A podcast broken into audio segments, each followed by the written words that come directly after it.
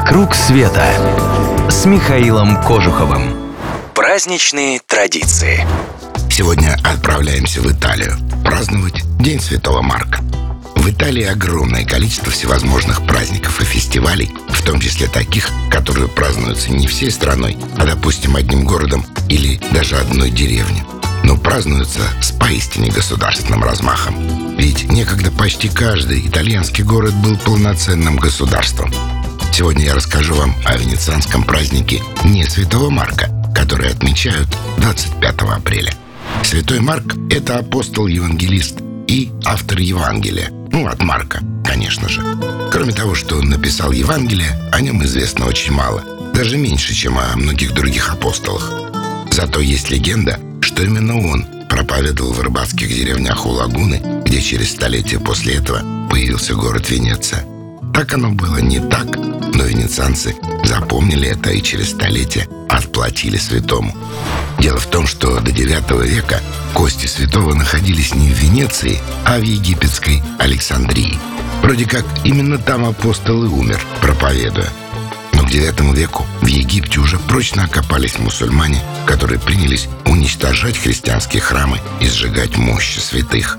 Как раз в ту пору в Александрию прибыли двое венецианских купцов – Буона и Рустико. Они решили спасти мощи святого от осквернения и привезти их в свой город.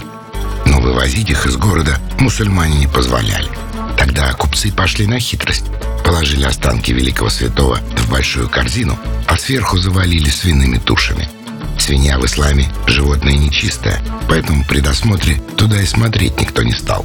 Сейчас уже трудно поверить, что когда-то у Венеции был другой покровитель – святой Федор. Ведь в честь святого Марка там названа центральная площадь, кафедральный собор и даже само венецианское государство раньше называлось не иначе, как Республика Святого Марка.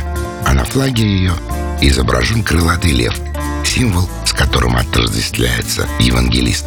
двадцать пятого апреля эти самые флаги в городе повсюду. Кажется, что эпоха независимости Венеции никогда и не прекращалась.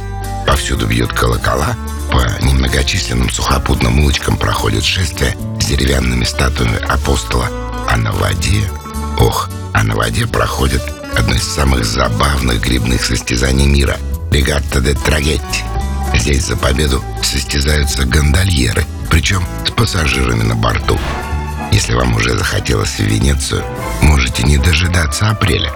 Уже в декабре блистательная душа компании клуба путешествия Михаила Кожухова Андрей Бельжо приглашает вас на Аква Алта, праздник высокой воды, когда Венеция туманна, пустынна и загадочна. А потом на один из самых знаменитых карнавалов мира. Конечно же, на венецианский. Не упустите свой шанс. И не забудьте подписаться на новости на сайте три дабл ю эм ка трэвел клаб точка ру, чтобы первыми узнавать обо всех самых интересных поездках. Клуб путешествия Михаила Кожухова – это авторские поездки по всему миру, индивидуально или в маленькой группе, с душой компании во главе. «Вокруг света» с Михаилом Кожуховым.